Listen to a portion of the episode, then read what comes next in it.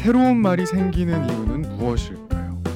아마도 새로운 관점이 생겼기 때문일 겁니다.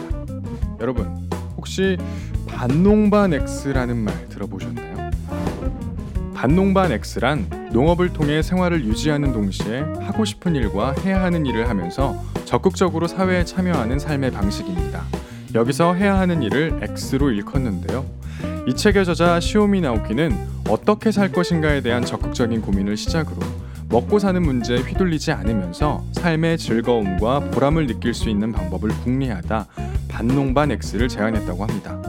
저자는 이 책에서 농업을 통해 식량을 지속 가능하게 자급함으로써 대량 생산, 운송, 소비, 폐기를 멀리하는 순환형 사회를 추구하고 자신의 재능을 세상을 위해 활용함으로써 개인은 물론 사회를 더 행복하게 만드는 여러 사람들의 이야기를 바탕으로 반농반 X가 실천 가능한 삶의 방식이라는 것을 증명합니다.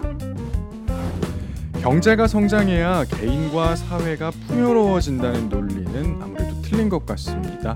성장을 전제하지 않고도 풍요롭게 사는 사람들을 주변에서 종종 목격하니까요. 이 책을 펼쳐 보세요. 그런 사람들 투성입니다.